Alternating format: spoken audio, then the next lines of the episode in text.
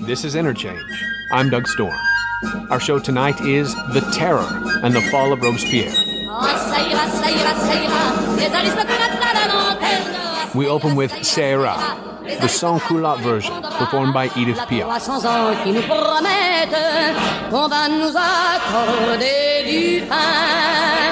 Ça ira, meaning it'll be fine, is an emblematic song of the French Revolution.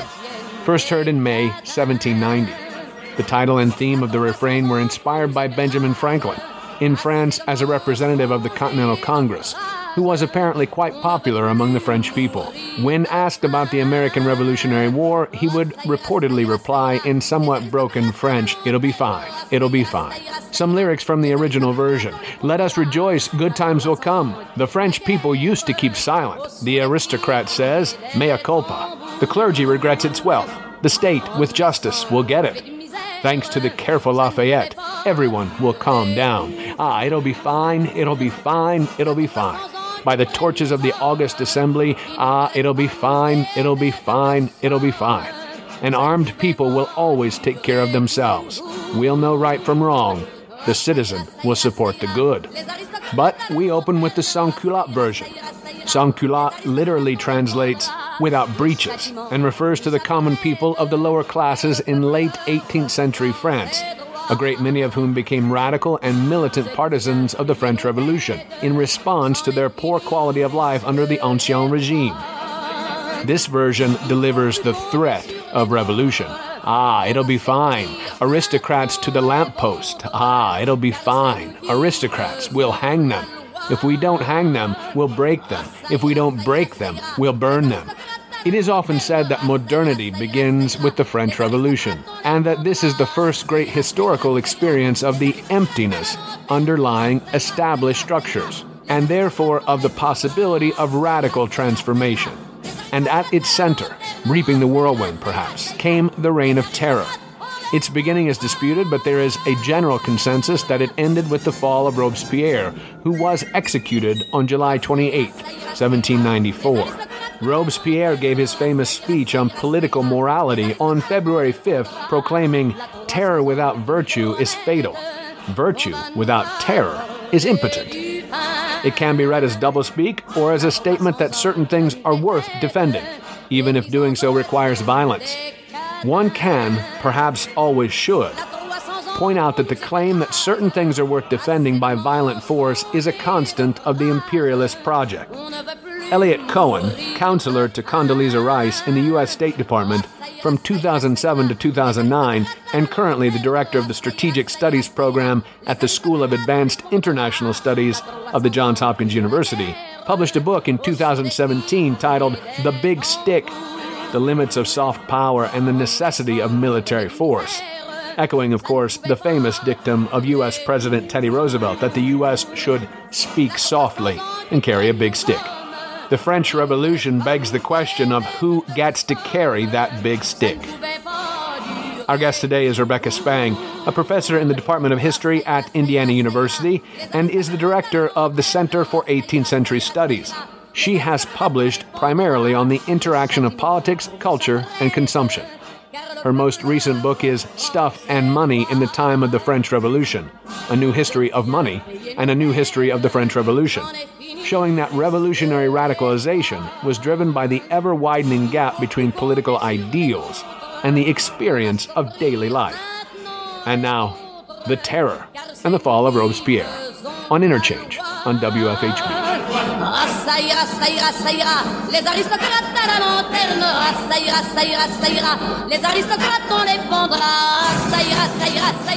Rebecca Spang, welcome to Interchange.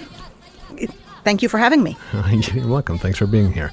It's May Day, traditionally a celebration of spring in the Northern Hemisphere, but also the day chosen as the date for International Workers' Day by the Socialists and Communists of the Second International to commemorate the Haymarket Affair in Chicago, where seven men were executed by the state for being anarchists. In May Day celebration, Interchange brings you the terror I say that a little tongue in cheek. Mm. But so much of social upheaval and future revolutions can be seen burgeoning out of the French Revolution, right? Um, so we are here to talk about the terror aspect of the French Revolution, but we do have to talk about the French Revolution before we can get into that. So if you don't mind, Rebecca, kind of give us a framework of what exactly that means. What's understanding, uh, I guess, uh, as briefly as possible, that we can't understand it in, in this radio hour. so, the crucial thing to know about the French Revolution is despite the label, it's not a single event. Mm-hmm. It's not that people say, oh, right, we just had a revolution. Right. What's happening is really 10 years, the entire period of the 1790s, in which legitimate political authority keeps moving around in such a way that people really don't know where it's located in France. Mm. Um, and this starts with a fairly unstable, but for at least the first half of the French of the period we call the French Revolution, um, important coming together of two different sets of demands.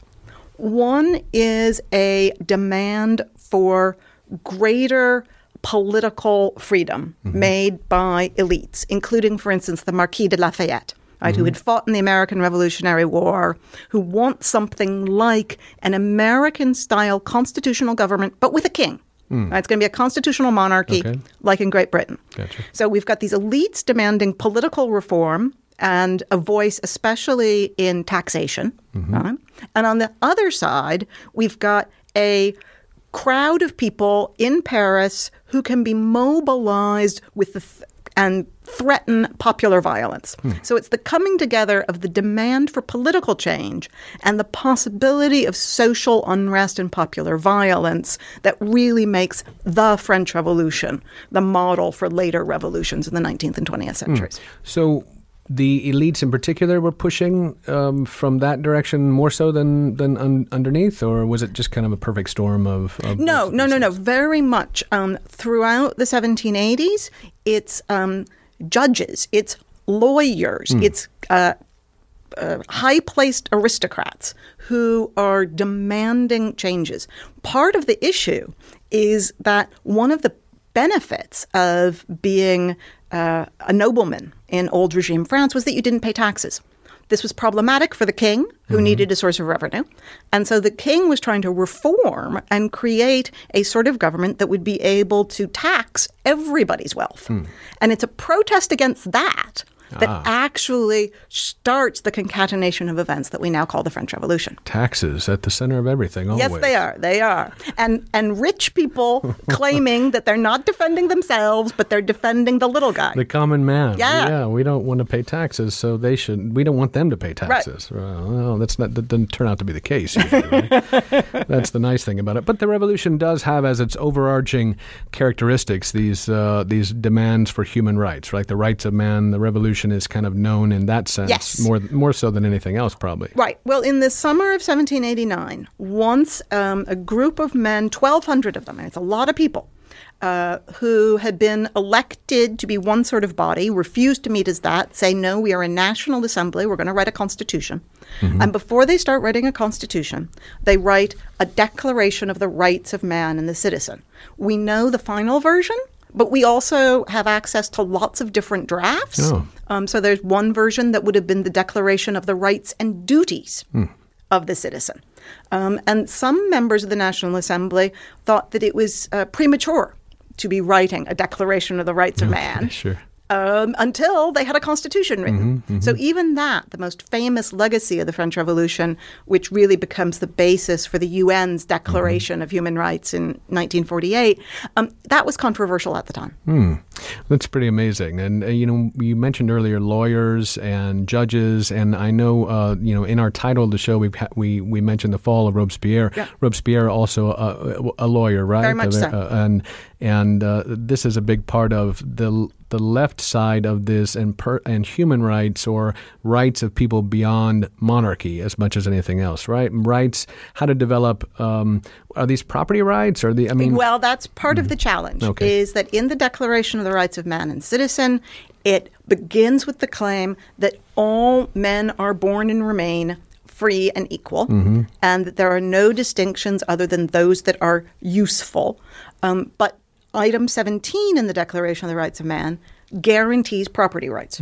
So that means, given the inheritance structure of old regime France, that people don't start out equal. Right. Um, and so there's a tension between the political statement about equality and the social reality of really massive inequality. Now, when we when uh, in the beginning of the show, I also uh, we we played the song that is uh, a version, a sans culotte version. Yes. Um, what is that? What I mean, what's what, what is that in terms of this this particular um, um, brewing revolution? What? Do you mean what is a sans culotte or what is a Ça ira? Uh, well, we could do both, I suppose. But uh, what is a sans culotte? Okay, what is a sans culotte? The crucial thing to know is that sans culotte and aristocrat are political categories mm-hmm. onto which social caricatures are mapped. Okay. So by the time that that version of the song exists, a sans culotte is somebody who supports the revolution. Okay. But there are people who were born into the wealthiest families in France who have noble titles going back to the 14th, 15th century. Mm-hmm. Somebody like the Marquis de Le Pelletier. Le Pelletier can quote unquote sans culottiser himself hmm. by sympathizing with the revolution. Okay. So it's a political position. Similarly, to be an aristocrat is to oppose the revolution. Hmm. But you could be a poor peasant woman who opposes the revolution because of its stance on the Catholic Church and still be, quote unquote, an aristocrat or a friend of the aristocrats because you oppose the revolution. so, so the social categories and the political categories don't map as neatly as some caricatured histories of the revolution would have us believe. hard to move beyond caricatured histories generally, right? It is. It is, right. unfortunately. Well, we uh, let's uh, if we can uh, sort of determine who are our central figures as we move into uh, this period. You know, what who who. I guess who can we name that is someone that starts the revolution in a sense, or starts, you know, becomes doesn't start the. It's not, it's not a match, of course, but No. but but a couple. Uh, we mentioned Robespierre. There are other key figures that are a part of this left. Uh, Well, there are going to be a number of key figures. I mean, the Marquis de Lafayette, for instance, who we mentioned, is really sort of the hero of the revolution until the summer of 1792. He's the commander of the French armies, and then he defects in summer 1792 when a republic is declared. oh, Yeah.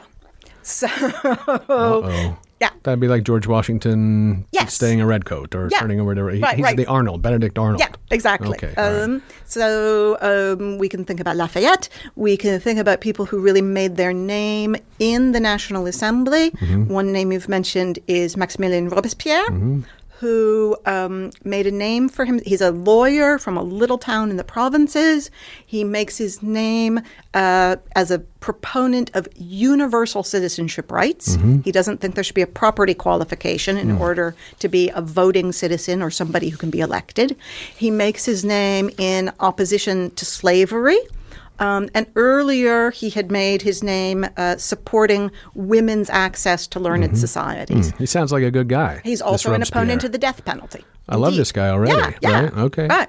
Um, so, another figure you need to know about, perhaps, um, is a journalist Hmm. named um, Marat. Mm-hmm. And what Marat managed to do, he styles himself l'ami du peuple, the friend of the people, Mm-hmm. and uh, he positions himself as the one telling the truth. Right? Sure. Pay no attention to all this fake news. I know who the people's enemies are. Right. Nobody has the people's interests in heart. Mirabeau Hmm. is a scoundrel. So Mirabeau, another real hero of the first year and a half of the revolution, Hmm. um, who then dies in April 1791. So we don't know if he would have continued a hero. Hmm. Um, but by 1792, we actually know he's sort of in cahoots um, with the palace, and his reputation falls Hmm. into disarray. Yikes. Well, we'll uh, let's take a quick break and we'll we'll do a couple of more. Maybe uh, I think there's Danton. We can We can talk about Danton?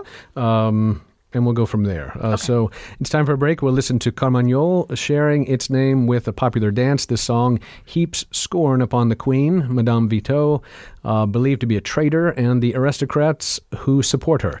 Mainly uh, sung as a rallying cry or as entertainment among pro revolutionaries. It was also used as an insult to those who did not support the French Revolution. Stay with us for more on the French Revolution and the terror with Rebecca Spang when Interchange returns.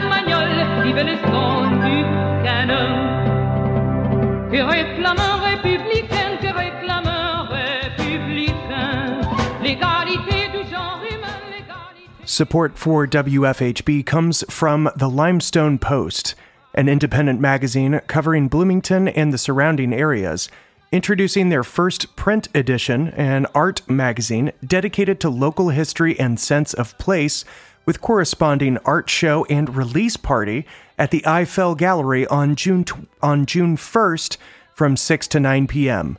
More information is available online at limestonepost.com. You're listening to Interchange on WFHB. Vive son, vive son,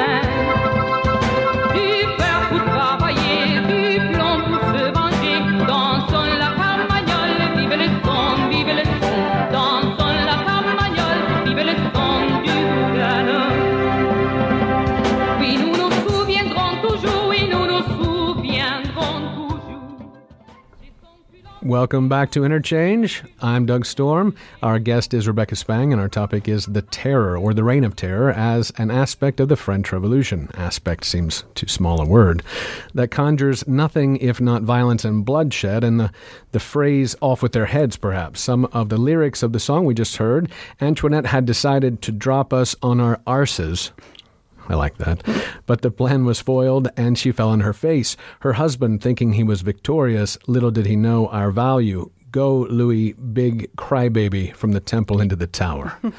Go, get out of here. Yeah, he lost his head too. So everybody loses their head. It's a time of losing their head. Uh, so violence obviously is an important part of this. Uh, the French Revolution is, as as we said earlier, famous for Declaration of the Rights of Man, uh, which becomes the basis for uh, basically all humanitarian rights uh, in. Well, currently, obviously, um, but also violence is a big part of this revolution in particular. Uh, we could argue that there are many revolutions that don't have as much violence, uh, but this one had quite a bit of violence. Yeah. Well, I think it's partially how we remember it. Gotcha. Um, Sure. Holger Hoock who's just uh, published an absolutely fascinating, very important book about the violence in the American Revolution. Oh, sure. Mhm. Um, or Steve Pincus on 1688, The Glorious Revolution. Mm-hmm, It's about the memory. Mm. And so the crucial thing that I always ask my students is how would our view of the French Revolution changed if we call it what it really was, the French Civil War? Mm, okay. Then sure. we're not going to be surprised at the violence. Right, right. we had one here. It yeah. was really, really, really violent. Right. Yeah, and so we'll come to understand that a lot of the violence is because there isn't sort of a moment at which the whole country says, okay, fine, we'll have a revolution. Mm-hmm, right from the very beginning, there is a split. Hmm. People who support what the National Assembly stands for, people who are appalled by it. Hmm. And every step along the way, as the members of the National Assembly say, okay, we'll do this and this will get things sorted and then we're done Mm-hmm. and we can calm down. Whatever they do ends up triggering Hmm. another sort of reaction. As a what is what is the Civil War aspect then? So here it's easy to talk about Civil War because we have a very black and white sense of what that means. Definitely, right? No pun intended Right. there. But a North and South divide. Yeah. Uh, but uh, yeah, it's a complicated war too in many ways. But at a very basic, Mm-hmm. Especially in. Indiana. Yeah, that's right. Um, but what is is this Civil War as simple as that? Well, the fundamental issue in the French Revolution Civil War is going to be about the status of the church. Oh, okay. Mm-hmm. So the in order to pay debts that the monarchy has accumulated when it was an absolutist monarchy, the National Assembly decides to nationalize properties held by the Catholic Church. Many in the church actually supported this. They said, you know, after all, nowhere in the Gospels does Jesus say, go forth and be property developers. Right. But somehow the Good Catholic. Church had ended up sitting on what was imagined to be 20, 30, 40% of the land in France. Oh, okay. It was more likely, really, like about 9 or 10%. But the fantasy that the Catholic Church had this spectacular wealth and we'll just take a little bit of it and then the problems will be solved was very, very powerful. As soon as that happens, half the country is saying, no, we can't support this. Um, and roughly half the parish priests are telling their congregations, um, don't support the revolution. This is sacrilege. So that's the main fault line. Gotcha. And will continue to be a fault line in French society, culture, and politics really into the 1990s and beyond. Hmm, as long as the the uh, execution by guillotine was still going on. Right. Yeah. Uh, so the church uh, and the fault lines, as you say, uh, have to do. I, I, there, there are things called the September massacres, right? And, Okay, so the yeah. September massacres, that's going to be something different. So, Okay. what's happened is um, the country is divided about where legitimate authority belongs. Then, in the summer of 1791, the king runs away under cover of darkness. Crybaby. Right, which um, really messes up the idea that what they're doing is writing a constitution for a constitutional monarchy. Gotcha. Because the king's made it obvious, I don't want anything to do You with this. want a part of it. Okay. Uh, They bring him back and they concoct this very elaborate fiction that he has been king-napped. Somebody stole our king, but we're so lucky we got him back. And then, in the course of uh, autumn 1791 and spring of 1792, there are armies, partially of French aristocrats who have emigrated, Okay. but also of um, forces from the various German speaking countries with uh, financial support from Great Britain. Mm-hmm. Armies massing around the edges of France to invade and say, enough of this constitutional monarchy nonsense. We want things the way they used to be before 1789. Mm. France declares war on those other countries for harboring what are, you could say, terrorists mm. intent on taking down the revolutionary government. Mm. And with the outbreak of war, obviously everybody panics. Things get very dark. What you're referring to as the September massacres is the point at which the uh, commander of one of the German armies, the Duke of Brunswick, has said, We are going to invade Paris, and when we get there, it will be exemplary violence. So he's threatened basically to burn the city of Paris down. Um, Paris crowds, not being at all rational, probably being quite drunk, think, you know, there are people in prison that are in prison because we suspect them of being sympathetic mm-hmm. with those foreign armies. Mm-hmm. We, if we let them live, they are going to support this. Mm-hmm. So we'd better go into the prisons and kill them all. Ah. And that's what we call the September massacres, which is a horrible, horrible tragedy. Close to a thousand people lost their lives. Hmm. But perpetrated by hundreds of people? Or? perpetrated by hundreds of people with the support of many hundreds more. Hmm. Um, and interestingly, you can find correspondence, you know, from middle class women mm-hmm. saying this was a terrible thing, but it had to happen to keep us safe. Mm. So if you think about the rhetoric, say mm-hmm. after 9 11, Yeah. about keeping this country safe, Right. that's how many people thought about the September massacres when they happened. Wow. Wow. Hmm. The more things change, Mm-hmm. right? Right. Okay. Uh, well, it's uh, it's one of the things. Again, the imagination is stuck with the your, as you say already, historical caricatures, right? Yes. So, in my head, the French Revolution is just one big guillotine, right? They It's- had lots of guillotines. Wow, so They had to manufacture more than one. Well, that, that I'm sure they needed to, right? uh, but um, one thing to, I guess, an interesting aspect of it, uh, maybe interesting, is that um, the creation of this killing device is a liberal progressive It move. is. Right? It is very much so. Very much so. Um, in old regime France, so before the revolution, if you were an aristocrat convicted of a capital crime, you could have your head quickly cut off by a master executioner who knew what he was doing. However, if you were a commoner who had committed a capital crime, you would be executed by hanging, which takes 20, 30, 40, 50 minutes. Um, sometimes, in fact, they cut you down and you weren't quite completely dead yet. Um, it was a public ceremony when people came and watched. Um, and so the idea was to come up with an egalitarian form. Of execution. Yeah, sure. And that's what the guillotine was. Quick It- and easy. Quick and easy. Yeah, scary. And use the same method on everybody. And I did mention earlier, and this was um, this was Wikipedia knowledge, which if you listen to the show enough, you'll find that that's where I get all my knowledge. the uh, but That's why you need guests. That's exactly right. The uh, well, I could just be talking. I could read the Wikipedia, um, but I think it. I think it did mention that it was the, the still the form of execution in France oh, yeah. up until like 1980 something. Yeah, until um, uh, capital punishment is outlawed. Yeah, yeah. Wow. Well, I, I don't know why I, that surprised me so much. Uh, we have the electric chair here, I suppose, and I don't know when that happened. So, Yeah, I don't know when the electric chair was invented. yeah, interesting. Uh, so uh, let's uh, let's jump really quickly into. Let's start with the terror then, because we haven't really talked about it, right? The- All right, so really what we called the terror Right. Okay. Good. Is a particular period in the history of the revolution from September 1793 to July 1794. Mm-hmm. And we call it that because on the day of September 5th, 1793, the crowds in Paris, maybe 10, 20,000 people, march on the convention, which at that point is the executive body. It's an elected body from all across France, about 700 men. Hmm. The crowds in Paris march on the convention and demand, quote, that terror be declared the order of the day. Hmm. The convention, in fact, never actually does that, but that demand has so stuck in the minds both of the people who lived through it and of later generations that this period is now called the Reign of Terror. What What does terror mean then? Right. Yeah. So that's a okay. really mm-hmm. interesting question. Mm-hmm. Um, it's important to remember that in 18th century France, terror was something that was a property of God. Right? God would terrorize sinners. okay. Kings were the terror of their enemies.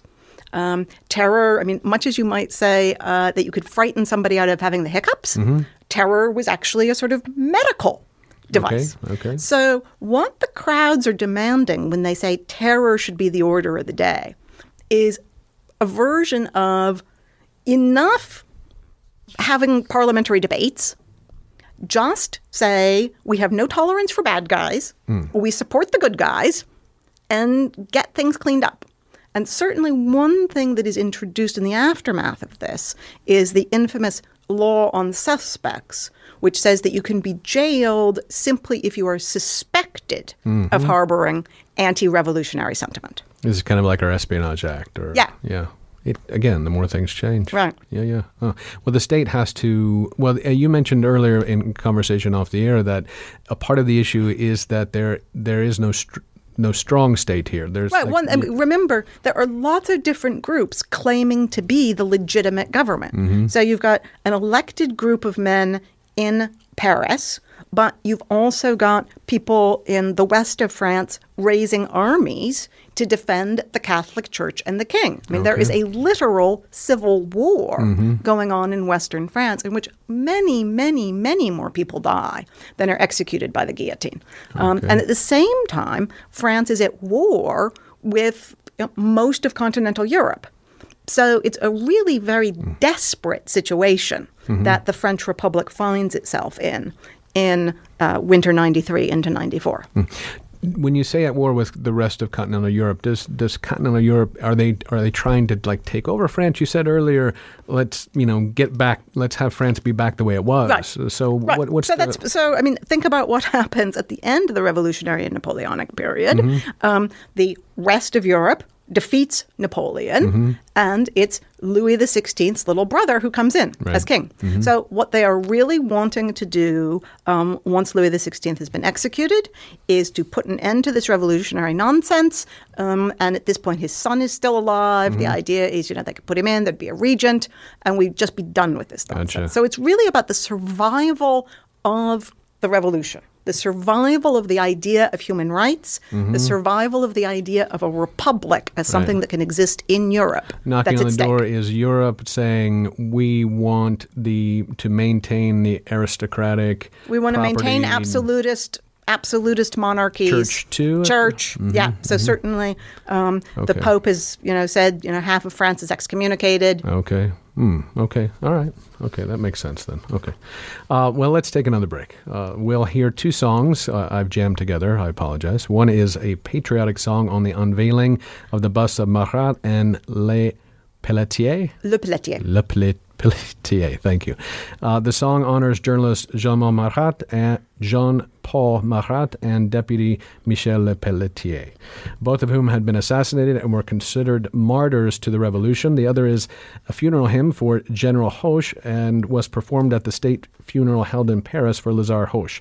Only 29 when he died, Hoche was already famous for his daring military leadership against the Prussians in 1793 and for the role he played in helping to quell counter revolution in the west of France. Stay with us for more with Rebecca Spang on the terror when Interchange returns. Citoyens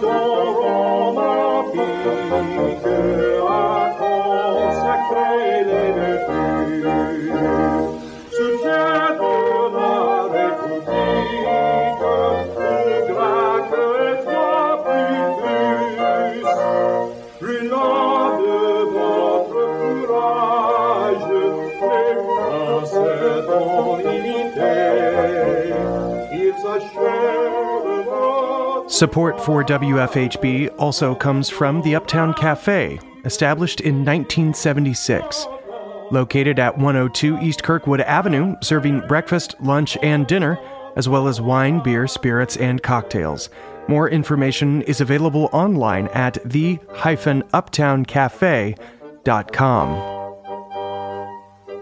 Support for WFHB comes from the Limestone Post, an independent magazine covering Bloomington and the surrounding area, introducing their first print edition, an art magazine dedicated to local history and sense of place, with corresponding art show and release party at the Eiffel Gallery on June 1st from 6 to 9 p.m.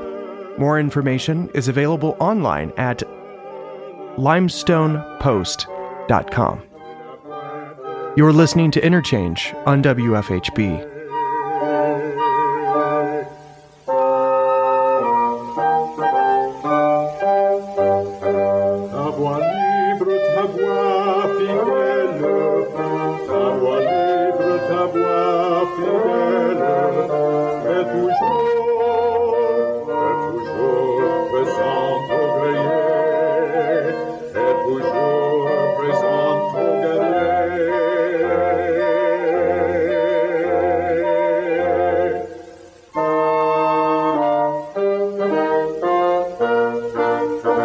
Au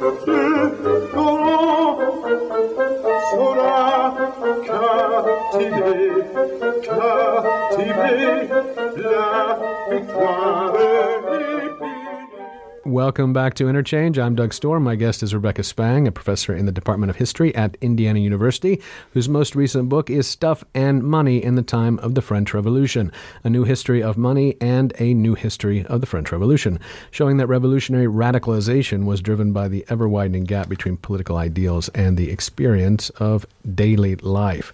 Uh, terror in the daily life of the Parisians. Uh, now, I think of the terror and I think of Paris, is, but it's but you you mentioned that this is that a civil war and there are people being uh, hacked to pieces and shot and whatnot all over the the country. Right, the country is in turmoil at this point. Yes. and the terror is a part of trying to bring the country under some kind of stability or to maintain. Yes. Okay. Yes. I mean, the crucial thing to keep in mind is that what we call terror today was an effort by the National Convention, the national government, to try to defend itself as the source of legitimate power at a time when others in France were saying, no, we're the legitimate power because we defend the Catholic Church and the King. Mm-hmm. Gotcha. We're the legitimate power because we're the municipal government of the city of Bordeaux. Um, Okay. So, in that sense, it's true that a lot of our, again, popular imagery focuses on Paris, but the convention sends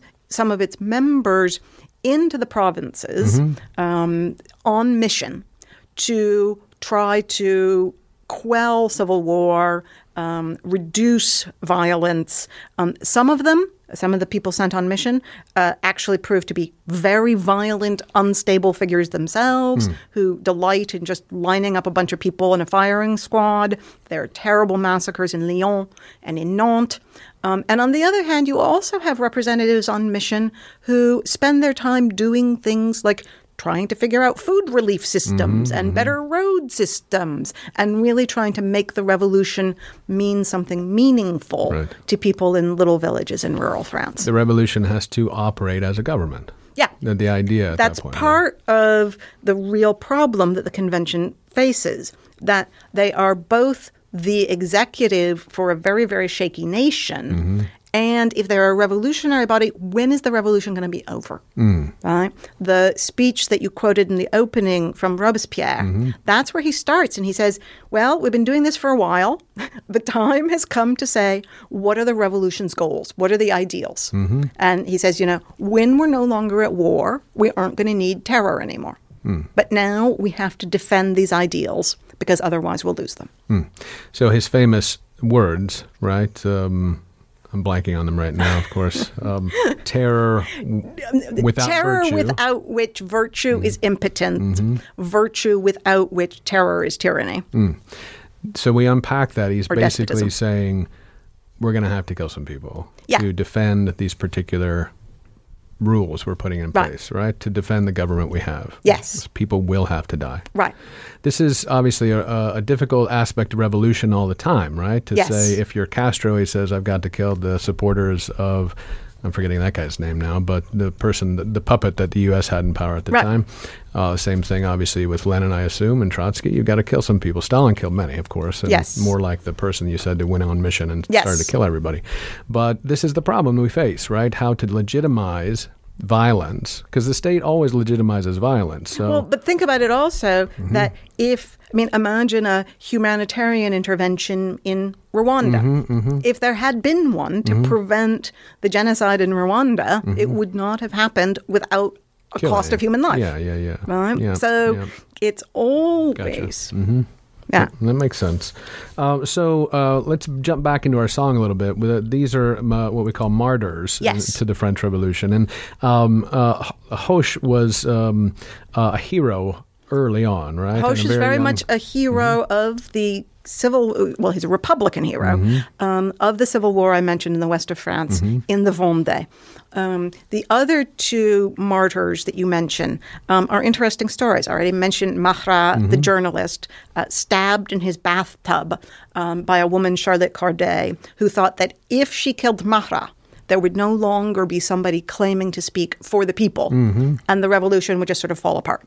It didn't work that way. She was a supporter of. She was a supporter of a constitutional monarchy. Mm-hmm. She really thought that, you know, all of the popular agitation was due to Marat's journalism Ah. and that if you got rid of him, um, things would be okay. She was very, very wrong about that. Mm-hmm. Sure. Um, uh, the other one you mentioned, Le Pelletier, I mentioned very briefly as Mm-hmm. one of the wealthiest men in France, who becomes a hero of the revolution, Mm-hmm.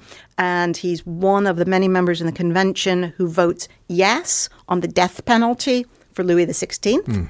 And then after he does that, he goes and he's having dinner in a restaurant and he's stabbed by a royal guard. Mm-hmm. So it's interesting that the revolution's martyrs are not what we think of as, you know, uh, starving peasants. They're not downtrodden shoemakers. They're actually you know, people who are leading political figures. But it's also this sort of possibility and threat of assassination that is going to make for the members of the convention uh, again, the 700 men who think that they're the national government, make them all the more uneasy and nervous and desperate about rooting out counter revolution. Um, the thing about Robespierre's uh, famous speech on political morality is he leaves it really hard to know if he thinks you're a counter-terror, a counter-revolutionary. Um, and he says, you know, you may be doing all the things that you expect a revolutionary to do, but if in your heart you don't really love the republic, Right. then you're not really a revolutionary. You've got some thought crime in there somewhere, Yes. right? Yeah. Okay. Well, this is where, uh, again, it seems like you know the in, uh, infighting is too kind a word in some sense, Mm. right? Where where it really begins to to double down on executing people who were revolutionaries in the first place, Yes. more moderate revolutionaries, perhaps. not even always more Oh, okay, moderate okay. on both sides. I mean, so one of the key defining things that happens in the period we call the terror. It- Robespierre is in charge of this period for the most part, or Robespierre is one of the 12 men who form the Committee of Public Safety. oh, okay. hmm Each member, that, uh, which basically becomes the executive branch within the National Convention. Gotcha. Each member of the Committee of Public Safety has their own thing that they're responsible for. I mean, Mm-hmm. Jeanbon de Saint Andre is the guy in charge of the Navy. And so we don't hear about him very Mm-hmm. much because people don't tend to think about the French Navy in this period, right? Um, so Robespierre is really the man in charge of crafting um, political ideology. Um, Bertrand Barrère is the spokesman for the Committee of Public Safety. You know, if you want a speech given on something, Barrère is going to do it for you. Right. Um, so they all have their own roles to play. And there will be members of the Committee of Public Safety sent to the guillotine for being, you know, too far to the left, too far to the right. It's really an effort, a very failed and flawed effort, and an increasingly panicky effort to consolidate authority and try to figure out what this whole revolution is about. Because we still don't really know. Hmm. We know now, though. Well, no. Oh, okay. Because, I mean, I alluded earlier to the mm-hmm. conflict between the idea of the defense of property rights mm-hmm, mm-hmm. and the idea that everybody is born equal. Right. If everybody is born equal, then that would seem to suggest that property can't be inherited. But that's a pretty radical idea. That is radical. You can't start at zero, Right. Although you can. Well, so. That's the idea, right? Right. If if we really want to support the idea that everybody's born equal, you then to start at zero. everybody has to start at zero. Let's do it. And one proposal, never put in place in the French Revolution, was that basically, you know, all child rearing would Mm-hmm. be nationalized. So everybody would have the same childhood experience, sort Okay. Mm-hmm. of based on the model of Sparta. Um, I mean, again, it's a far out there ideal. Mm-hmm. Um, but how else are you going to create people who really are equal? How to create people? It's a big question. Yes. Probably not within this like bloodbath of, of, of Exactly. cutting off heads. Right. How to, but to get to the other side of that is the purpose, right? We're going Yes, to cut the- the- everybody's the- head off and get on the other side. Yes, right. Because part of the um, uh, one logic, if there is a logic to cutting people's heads off, is we have the people who are what they are because of their experiences of the past. And if we want to get to the other side, then these are not the right people to have. Yes. So we need to. St- I mean, this is where the idea of the revolution as the origin of modernity comes from. Oh. Right? The idea of modernity as a break with the past. Right. The, Um, so there's a lot in the rhetoric of the French Revolution Mm-hmm. that's about making a break with the past. For instance, they introduce a new calendar. Mm-hmm. 1793 is year or autumn 1793, year one, Mm-hmm. or 1792. Um, so they try to start all over again. And at the same time, one of the reasons they're so desperate to start all over again is they have all the inherited rubble of the old regime. Some of it quite literal, and some of it figurative in terms of debt, in terms of ideas. Um, so that's the challenge they face. Oh boy! Now you said earlier that they they they feel like some sort of honor to uphold their debts rather than just saying there are no debts anymore. Yes. So, one thing that's really different about um, the property logic of the French Revolution compared to the Bolshevik Revolution is that in the Russian Revolution, when the Bolsheviks come to power, they say, well, yes, I know the Tsar borrowed lots of money, and owes all of this, but we didn't borrow that money, and now we're a new regime, and so never mind, we repudiate all of that debt. Mm-hmm. Whereas the French revolutionaries, because of this very strong commitment to property mm-hmm. rights, they say, oh, all right, the king borrowed all this money, we need to pay it back. And it's not until 1797, in a period that most people who know anything about the French Revolution don't even really think about very often, that they repudiate two thirds of that. They they sort of write go it ahead off. and do it. Yeah, um, but that the default of two thirds, they're still saying we're being honorable. We're just rewriting it. Well, writing it down. Yeah. Yeah, yeah. Okay. Uh, Well, it's time for another break. This is our final break. We'll hear La, Ve- La Réveil du Peuple. Thank you. That's translated to either the awakening or alarm of the people. Yes. Uh, this song demands revenge for the crimes and bloodshed of the terror. It was quickly adopted as an anthem by the gilded youth of the Thermidorian reaction, who sang in opposition to singers of the Marseillaise. It begins, People, French people, people of brothers, can you see without shuddering? With horror the crime to display the banners of carnage and terror. You suffer an atrocious horde and murderers and robbers, soiling with its fierce breath the territory of the living. I read that terribly, but it's it's really a scary song. Yeah. So let's go ahead and hear it.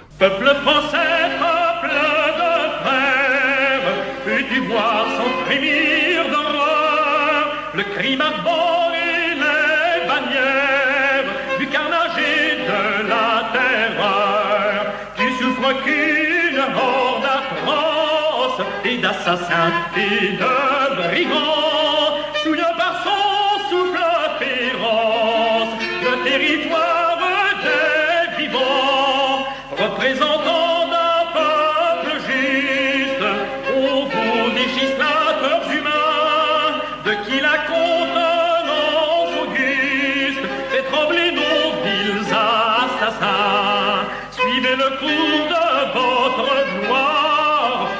chers à l'humanité dans le temple de mémoire au sein de l'immortalité à périsse ces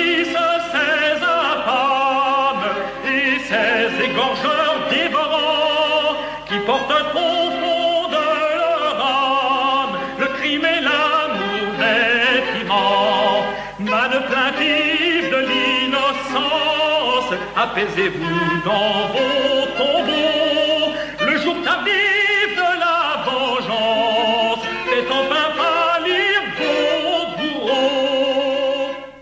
Welcome back to Interchange on WFHB. Our show is The Terror and the Fall of Robespierre. Our guest is IU history professor Rebecca Spang, whose work focuses on the interaction of politics, culture, and consumption in the 18th century primarily. 18th and 19th. Uh, her most recent book is Stuff and Money in the Time of the French Revolution. We just heard a song that uh, um, we talked about at the break uh, that is intended to caricature or, I guess, smear Robespierre, smear the the revol- the terror, right? So, in um, the course of 1794, members of the National Convention are increasingly anxious that they may next be identified as counter revolutionaries.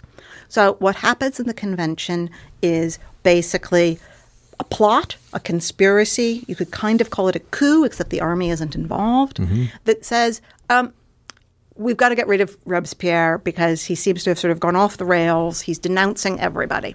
And if we could just get rid of Robespierre, then we will no longer be sending people to the guillotine. Was he denouncing everybody? Um, he was being very vague about who he was denouncing. And when he did denounce people, there seemed always to be support for him. Okay. So, um, and the pace of executions was accelerating in the course of June and July of 1794, even as the war and the Civil War seemed to be going more on the Republic side. Gotcha. Um, so in late July 1794, a group within the convention declares Robespierre and a few of his closest collaborators uh, to be under arrest. Um, the Paris city government then says that they are going to come to the defense of Robespierre. So we really are on the verge of a civil war within the city itself Wow. hmm um, the people of Paris end up siding with the convention. And what they think they're supporting is a purge of a counter revolutionary. They think that Robespierre himself Mm. has become counter revolutionary, that he aspires to become a king, Mm-hmm. that he's a sort of Oliver Cromwell figure. And so, in order to maintain the purity and sanctity of the Republic, it's time to get rid of Robespierre himself. Now, So- what kind of journalism was happening to have created that particular response from the people? Right? Is there? Well, there's again, there's an there's been a steady process of blaming Robespierre for the terror, Okay. which will greatly accelerate after his execution um, uh, in Thermidor. So, in the aftermath of the execution of Robespierre and his brother, and the closest collaborators, people like Couthon and Saint Just, um, and then of more people who are accused of being Robespierreists. Crucial thing to know is the fall of Robespierre doesn't mean an end to the jailing of political enemies. Okay. It doesn't mean an end to political executions. What it means that the people who are jailed and are executed are executed because they are terrorists instead of it being the terror that is executing people for being against the republic Oh, or counter-revolutionary. Gotcha. So again, you could say that in the aftermath Mm-hmm. of the fall of Robespierre, the country really does plunge into total civil war, um, and it's the military courts established with the help of a particularly charismatic general named Napoleon Bonaparte um, that will eventually bring the entire country sort of under the same sort of authority. But it's really military authority that's Right. imposed in France in the early 19th century. So we move out of this idea that is about um, liberty, Hmm. as we say, right? About people being able to vote, Yeah. to uh, not be beholden to. Is ta- taxes are in here too? I forget, but that was more as aristocratic. But the sense that we could be. Um, on similar footing, equality Yes. is right. These are these French Revolution terms, Right. right? And in the end, what we get is Napoleon Bonaparte. And the end, what we get is Napoleon Bonaparte, who tells a story about himself. And again, this isn't completely a fiction, but it's a very carefully crafted story about the rise of the little guy. Hmm. All right? That he starts out a corporal He's just like Hitler. and he works his way up by talent. Um, Mm-hmm. Well, he was skilled. He was so that's a big departure from the idea that you get to be a general Right. because you bought your title. Mm-hmm, Right? Milita- positions in military command in France before 1789, like any other title, like being a judge, Mm-hmm. these are positions you buy. Oh, Yeah. The revolution gets rid of Okay. the sale of offices, except to be a notary. Even today, you still buy a position Right, as a notary right. in France.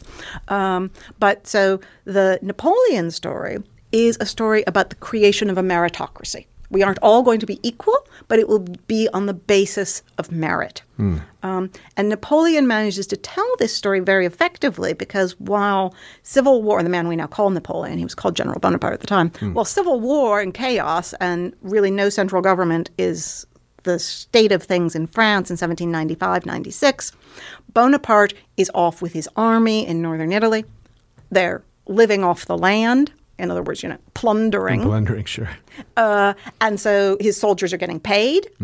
Uh, and he brilliantly has what are probably the first ever embedded journalists What? who are writing his newspaper for him. and smokes. they are saying, here is another amazing victory. So sorry to hear about the chaos in France. Meanwhile, the army with General Bonaparte is doing well. wonderfully. They're doing great. That's interesting. Did Caesar do anything like that? I feel like he did things like that. Yeah, well, that's definitely Send sort of one of. Bonaparte's models. yeah. yeah. Okay. Wow. That's pretty amazing. So, uh, what can we call uh, the? I know this is a big question. You mentioned modernity, modernity coming on the heels or being born out of this idea of um, perhaps the the fact that you can start over, that you can erase the past. Uh, Modernity is the hope that you can erase the past. Hmm. gotcha. Okay. The reality is that you never can. We've seen the reality. It's Bonaparte. Uh, Right, and so well, the the reality is that in the aftermath of 1789, there is the hope that you could maybe Hmm. erase the past. It's never achieved, Mm-hmm. and yet we see in everything from, say, the Russian Revolution to modernism in architecture or in painting. The idea, you know, we're going to break with the conventions. We can start something anew. Right. Um, and that hope and ideal is, I think, something that you know continues well through the 1960s. Sort of mm-hmm. enthusiasm for the space program. Mm-hmm. I think that's something we've sort of lost today. Mm. I think people are much more skeptical about claims about the new. Mm-hmm. Uh, they're cynical about anything that's supposed to promise improvement. Um, and so some people would say we are now postmodern. People do say that. Yeah. I'm not sure quite what that means. Is that just cynicism? It means we are after mm-hmm. the period called modern, mm-hmm. when we thought that we could start afresh and begin mm-hmm. anew. We don't so, in a way, postmodern is in part um, knowledge of the burden of history that we all carry with us.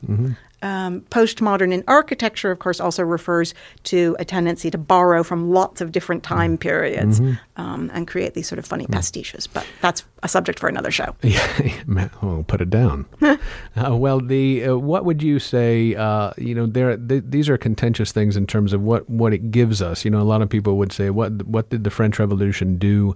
Um, that is as uh, you would say as negative as much as positive in some so many ways, Hmm. Yeah. right? So, uh, is there a balance sheet for us on the French Revolution? Uh, you know, I, I, and on the left, we tend to, I think, say this is a positive thing that we had uh, again rights, uh, as you say, a, a continuation into the universal, you know, Yeah. rights of, of, of humans. Uh, this is this is obviously a, a, a check mark in the good column. What uh, what are the negatives of, of the French Revolution? Well, the negatives of the French Revolution um, certainly are the uh, very close association between violence and revolution, which, as I said earlier, is true perhaps of all revolutions, but it's become central to how we think about the French Revolution Um, and may make it difficult to imagine other kinds of revolutions. okay. Um, but I do think that the ideal of people being able to start afresh. Mm-hmm. And of people being able to start afresh because they are equal mm-hmm. and they want to make the world a better place, that is really something worth holding on to. Hmm. Well, it's a good way to end. Thank you, Rebecca Spang. Thank you. That's our show. We'll close with the Marseillaise, performed by Edith Piaf. Next time on Interchange, Punk Rock 101 with Paul Mahern.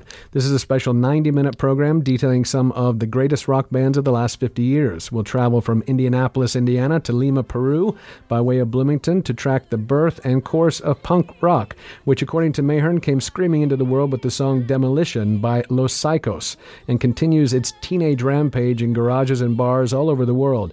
We'll hear songs by the usual suspects, the Sex Pistols, the Ramones, but also by Death and Bad Brains, and even hear Lesley Gore's 1963 feminist pop song You Don't Own Me, the lyrics of which are pure punk. 90 minutes of punk rock 101 next time on interchange tuesday at 5.30 a special time on wfhb i'm doug storm. Thanks for listening. I produce interchange. Rob schoon is assistant producer. Bryce martin actually wes martin a studio engineer tonight and executive producer is also wes martin. Stay tuned for the jazz menagerie coming up next on your community radio station wfhb